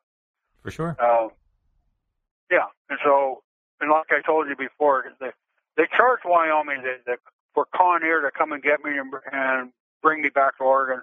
It was one hundred and thirty-six thousand dollars they they billed Wyoming, so they could give me time I'll never do. Yeah, that's wild. That's your taxpayers at work. Yeah, right. taxpayers on your work. You know, I told them before if they were just give me a life sentence in writing, I'd sign it. And they said, no, no, no, we're going to kill you. We're going to do this, we're going to do that. And of course, when I got there, they wanted me to go back to Oregon as soon as possible because they didn't. They told me I didn't play fair. Yeah. How dare I? How, Yeah. how dare I manipulate them to get it, get something done? Mm-hmm. Yeah. And it was all political. The whole thing was political. They wanted the governor Jameser wanted to have reelection, and so he, he used me as a podium. They found out that's the wrong thing to do when you're dealing with the law. Yeah, definitely. I called this, I called him an idiot on national TV, and my my lawyer said to me, said Tom, Tom said, "You can't tell the lawyer he's a lady on national Mhm. TV. He wants to kill you." And I said, "Yeah, but that's the point. hmm I can get him in a pissing match on this, and I can get it taped. I get all these all these conversations are taped. I can get him destroying a fair trial, and then I get a change of venue, and this whole case can go up in smoke. yeah. And that's how they, that's basically what happened. They just Mhm. they, they they had to come up with an understanding that I was going to go back to Oregon and never do a dime uh, of time. Oh, for sure. Yeah. You know, I had a a lot of the questions that people send to me um, after if, the ones who listen to the podcast, and here not just you know you know obviously you have a sense of humor too, but when you're describing the motivation or reasons and what happened to let up to these people to die, I think the misconception is you are this big angry monster that full of rage and full of hate and full, but when you're describing these, when your people are listening, they're surprised to hear well, it it doesn't seem to be like a fit of rage. It's almost just like not so much nonchalant, but maybe more irritation. Oh, you say you don't want to live? Well, I can help you out with that. Hey, I, I promised you want to go to jail. I can help you with that. Would that be correct in thinking that you weren't really this big angry person that's you just look at him wrong and are going to strangle you? Because you have given many girls rides, you know, here and there, and everything's perfectly fine. With Julie, everything's perfectly fine. I mean, in fact, you can make an argument with Julie that when you found out that she wanted to steal your truck, there's a lot of things that she did that would piss people off, but that was fine. It wasn't until she said, "Well, I don't know. I don't. You know, you said you're going to get me out of jail. Well, okay, I can do that." You know, so it was wasn't. Yeah, it- was there any that pure anger at all? Because it doesn't really seem like. It's not. That. I was. It, murder isn't an angry thing. I, was, Mhm. I wasn't. I wasn't angry. Anger. I was just uh, taking care of business. I, I promised Julie I was, you know, that she never, she wouldn't go to jail. That that was my promise to her, just to make her, to, to satisfy her what, what what her thinking was at the time. Because I was thinking like it was, it was a game changer when it came down to whether we were going to be together or not that night. Sure. So so when this when the time came up when she was going to actually have to go to go to face the music, she's arguing with me that you know you promised you were going to do this and you promised you're going to do that, and I said, well, the only thing I know to keep you out of jail is, Yeah. and it was like. I'm just, I'm just gonna. This is the only way I know of to keep you out of jail, Yeah. and that's what I did. I just, uh, hmm it wasn't mad. I wasn't mad. I was, I was just taking care of business. I just, this is the only way I know of to take care of it. hmm If you don't want me to do this, of course, once I said, you know, I was going to kill her, well, I, I couldn't back out of that. I mean, I had to go go through with that. hmm It's what- not a, it's yeah. not a. Now, I might have been angry down there in uh, in Turlock when I couldn't get a parking spot, but that was Sure. uh, I was angry at at the idea that you know they're all all the hookers had all the parking spots, and uh, Yeah, but even that's not like. off. I was yeah. pissed off then, but But that's she not like. ended up getting up and walking away. So Yeah. But even that, I mean, that's not rage. That's not like you hear about people or multiple offenders and serial offenders, serial killers, where it's pure hatred and rage. Like, It doesn't really come across that way at all. you know, they're a little angry, Well, you know, I've but had, not I've at all. people that that I've known all my life pretty much, and they said, "Well, it just sounds like he snapped." You know, there's something just he was just such a nice guy, and all of a sudden he just snapped, and and he went off the deep end, and this is what he did. I mean, like, well, no, I just if I didn't have if I was a, a real angry person and I was angry against women and all that kind of thing, I thought about this. You know, I thought about you know my my wife um, when when she left with my children she left and, and anytime I moved close to the to her to be with the kids, she'd move again to be away from me. And so I could say, well, I was angry at my wife, and that's why I went off and Sure. and did some. I was imploding. Let's say I was imploding. That's what the, and that's you what know, most there's, a- people there's think. a part of me. that There's a there's part of me that was uh, I was dealing with paying child support, and every time I got something new, like a new car and stuff like that, she'd sue me for it. Oh wow! She would take me back to court to get the car because she needs it now.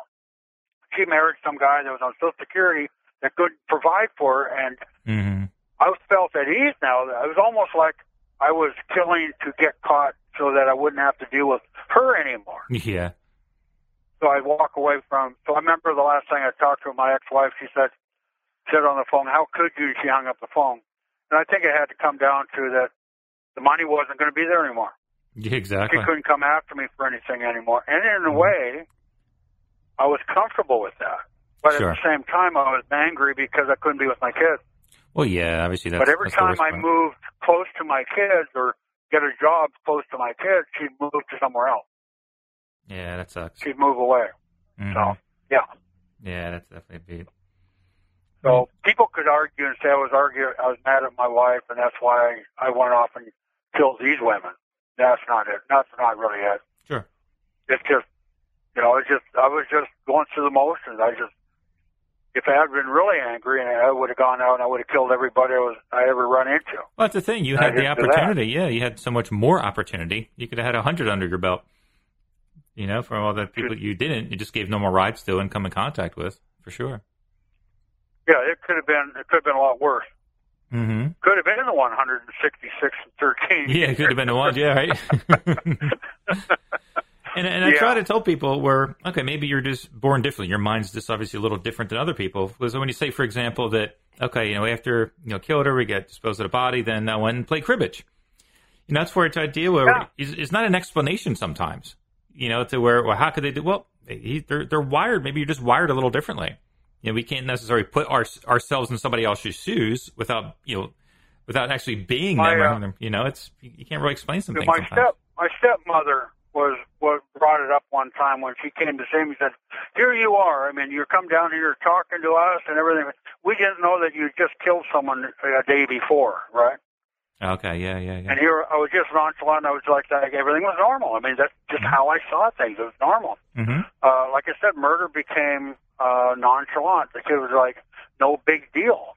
hmm it became no it wasn't a big deal it, when when i first did a murder that was it was a big deal Sure. but the more i did the less less of a deal it was Yeah. it was like it was not it was just another another day in the life of keith jesperson hmm Did you you actually know that, have? Oh, go ahead.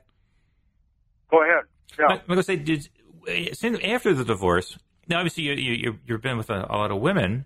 You know, but were you ever in a serious relationship after that, or was it really enough time Oh. being on the road to really meet anybody to have like a, a real, real relationship? Because Julie was kind of like Well, that. Uh, Julie was seemed like heading there almost until she started getting a little little squirrely.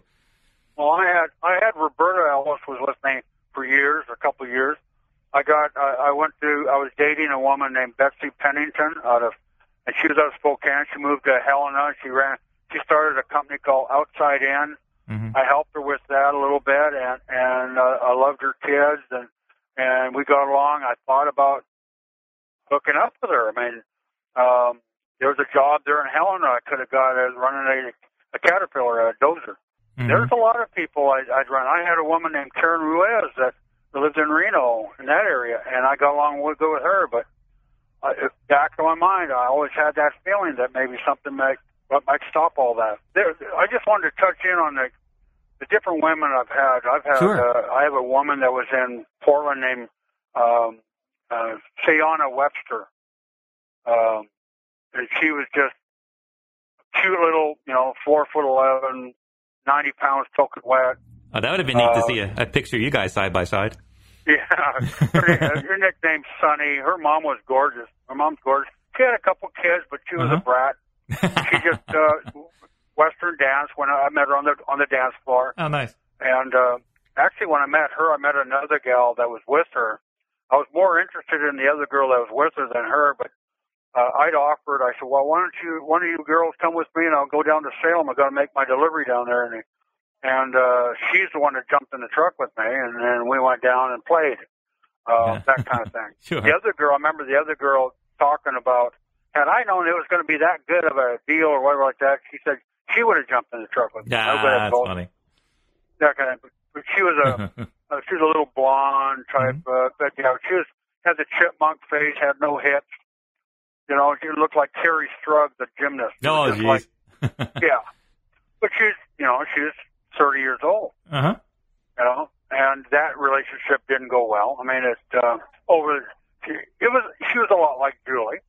You know, she she wanted. It was all about you know what can I do for her. I remember I remember coming to town one time. I didn't call ahead, and uh, when I got to town, I pulled into the Jubitz and I went into went into the bar and I sat in a booth in the back there and I was watching her dance with a couple of guys. And every time she went back to the booth and she was kissing on them, and so I walked over and said, "Hi, how are you doing?" And she was like, "You didn't call. You didn't warn me that you're coming to town." yeah, That's that funny. was kind of like, yeah, okay, this is over, yeah. kind of a thing. Uh-huh. Yeah, and then I have this girl that's in uh, Fallon, Nevada. I met her in Fallon, named Karen Ruiz, and uh, she moved eventually to Sun Valley uh, Mobile Park there and up there by Reno, and uh, I really liked her. I, I thought that it was going to be a really good thing. I was going to move in with her back in '94, um, right after I got off the road for a little while, and uh, I have I hesitated because I was fearful that uh, it wasn't going to work out. I just with with murder in my in my Mm. life, I I, I worried Mhm. about that. I worried about what was going to happen down the road, Sure. Whether or not I was going to get caught or not or whatever. And, and I, I feared for that, so I, I stayed away from it. And she was a really nice girl. She really was. She's a little older than I am. Mm-hmm. Um, yeah, she was a business person and uh, really kinky in bed. Yeah, nothing wrong with that. yeah. Um, yeah, you know, Betsy was, you know, a nice gal. She's divorced. She wasn't ready to get married again. That's what her problem was. She wasn't, she got divorced from a, the one guy and then, um, they're having the issues. And I know what it's like being divorced and, and not wanting, kind of wanting to settle down, not wanting to settle down right away. You yeah. know, with with Roberta, um, she's she's she's a brat. I I loved her, and I still probably love her. It's just that her mother wanted us to settle down, wanted us to, you know, to um, commit to each other, but we could never really commit to each other because Oh, okay.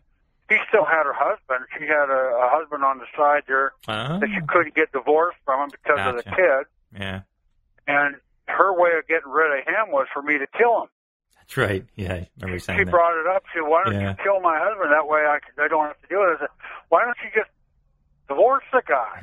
you know, yeah. because I said, "If you're going to want me to kill, him, who are you going to get me? Who are you going to get to kill me?" Exactly. Right?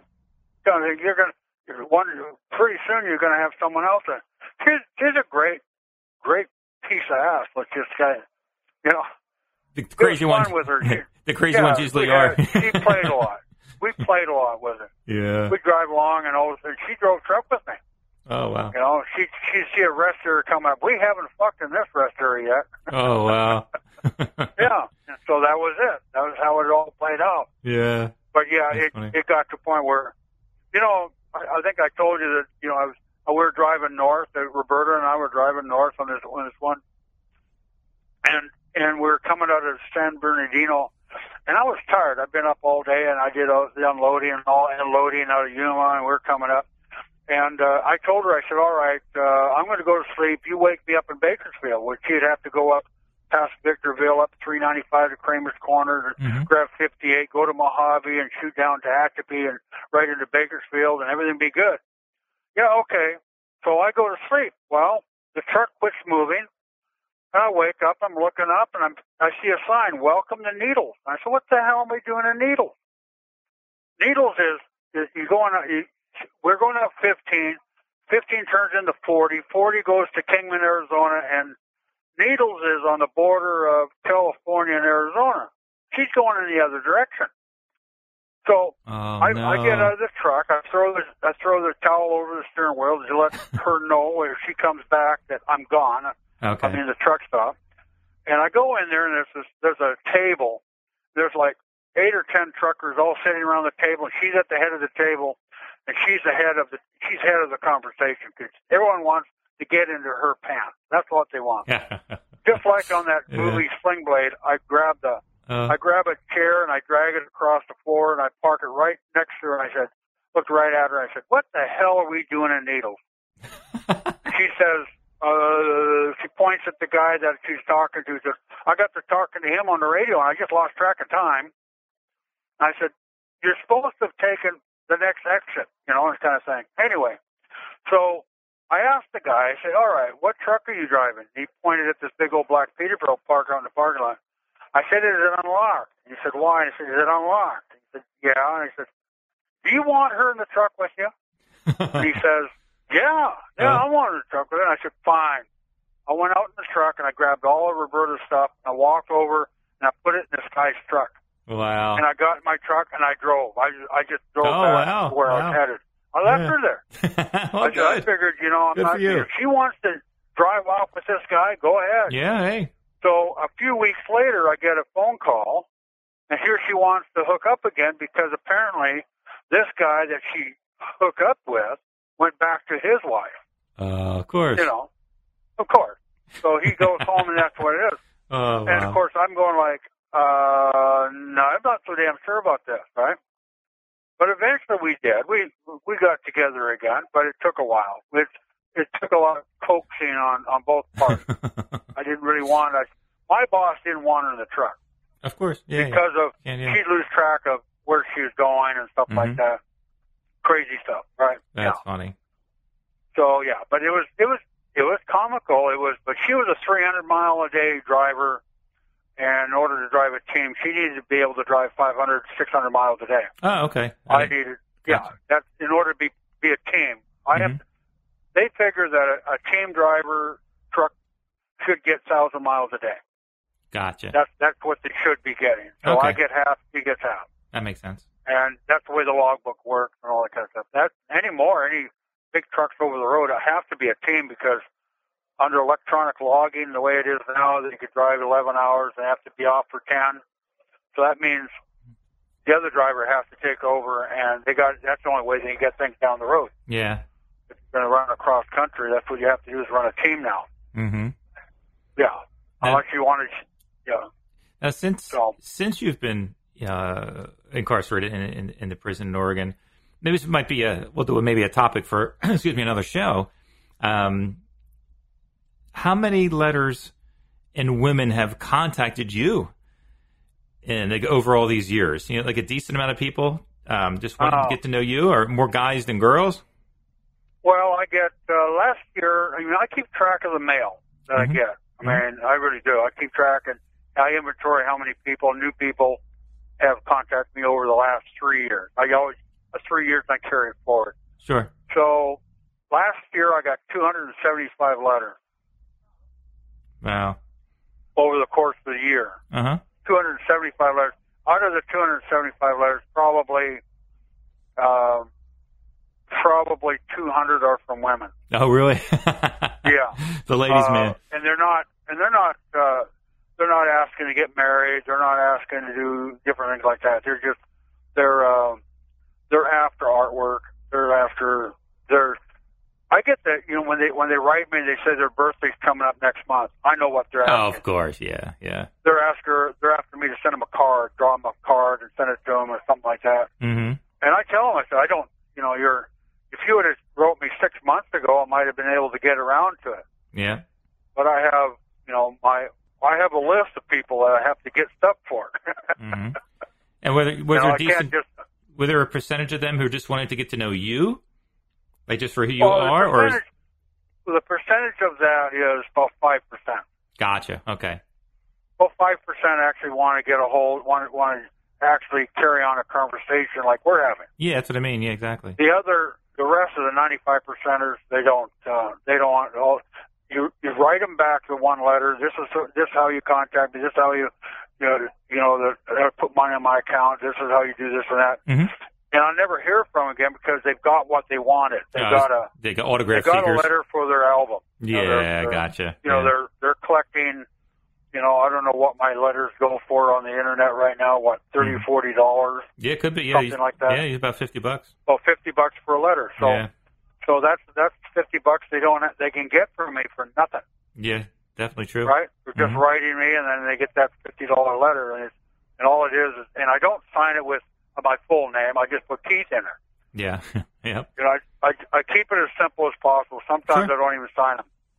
And everybody who's Yeah. listening to this, and we I mentioned it before, but go to Beyond the Crime, um, and you did a great um, article and, and even a, a vocal uh, recorded with her. What was her name on top of my head? Beyond the Crime. What was her first name Ma- again? Maria. Maria. Maria Delaronzo. Yeah. Yeah, she did a Beautiful girl. Yeah. Beautiful girl. Yeah, I, I, I talked to her on Instagram. You know, we're friends on there, and uh, a great piece that you two guys did together on Murderabilia, True Crime Art, whatever they're calling it nowadays. And we did a little bit on that too here, but definitely going to Beyond the Crime. Check that article out. Uh, you guys do some great work together, and she's awesome at what she does. And you guys, Yeah, are, she's she's she's great. I mean, you know, it's we're friends. Okay, Mhm. I, I I you know I kind of like you know I tell her that if I was just thirty years younger and I wasn't here, yeah, yeah, I mean, yeah, Yeah. I mean, she's just a great person, just a great girl. And what I like the Um, best about um, your guys, I mean, I, I was following you. we- I think me and you were still we were just writing back then, writing back and forth. Um, and you told me about her, and I connected with her. I just so enjoyed the the chemistry you two guys had because you didn't have an agenda. I mean, there was an agenda of, of the topic. There was an agenda. She wasn't trying to get you to you know say bad things or anything. You just have a great chemistry together. I mean, that's just enjoyable to listen to. You know, one side's not trying to out to get get the other side or anything. Just a great conversation. And so everybody does have to go over there and, and check all her stuff out. Um, and she has other people too that she talks to, but you two guys are really uh, the best part of this of, of the site. Yeah, we're probably lovers in in in, in disguise, right? Yeah, right. exactly. I I have you know we, I probably should call her again here pretty quick here, uh, but she's just one of those girls that just we just click. Mhm. It's just it just it's just a great conversation. Um, I, I really enjoy talking to her, Yeah, that's good. Yeah, It's, it's, you can tell. I mean, it comes through, which is the Yeah. most important thing for sure. and she does and she does she's doing me a service. She really is. Mhm. She provides the the blog of where this goes, and she she does writing, you know, on you know on legal matters and stuff like that. And she's also a school teacher. I can So see she has. Yeah. a very good, she's a very good character wise person. yeah, you can see that. It, it definitely comes through. You know, she does great work with you. Definitely enjoy her stuff for sure. So everybody go to check that out too. Beyond the crime, and uh, uh, you definitely won't be disappointed for sure. At beyondthecrime.com, that's with the, Marie Del Lorenzo and read guilty details and listen to about four and a half hours of audio, Yeah, question and answer. definitely won't be disappointed. I've I've listened numerous times. I still go back there for some content, so you definitely won't be so disappointed. Cool, good Yeah. stuff. All right, there you have it. Uh, my conversation with Keith Jesperson. Uh, we made sure it was a long one because we knew it was going to be the, the last one before I took a break. Uh, so I hope you enjoyed that. Uh, I, I always enjoy talking to Keith. I probably talk to him every couple days on the phone, you know, outside of you know, recording for the podcast. Um, a blast to talk to. I mean, it's a sense of humor uh, is tremendous. Um, and, and the funny thing is, I mean, obviously this is a true crime podcast. You know, if a stranger is listening who's not into true crime and they hear a serial killer and making jokes and like, what kind of sick bastard's that? Um, I guess that's part of me. I think it's pretty funny.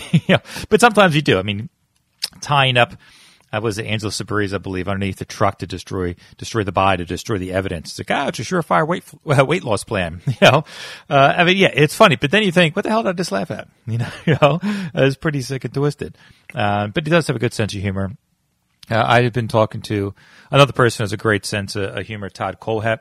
Uh, I've been writing him for a while. Um, great sense of humor is coming through the letters.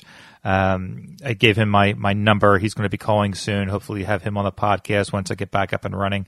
Uh, I'll record, you know, a bunch of episodes before I go back. So I just want to make sure I have a lot of more material. Um, so hey, thanks everybody. And again, there's a plenty of episodes on here. Uh, so share the podcast, let everybody know about it while I get my ducks in a row. But the video thing I want to start doing, uh, maybe working on a documentary. Um, and also, I'm still going to be recording podcasts. I'm just going to be uploading. I'm not going to be uploading it every week. I want to get another, you know, six or seven done, maybe ten done uh, that I can upload each week without scrambling around and last minute editing and things like that because I've got a lot of other things going on. Um, so, thank you, everyone.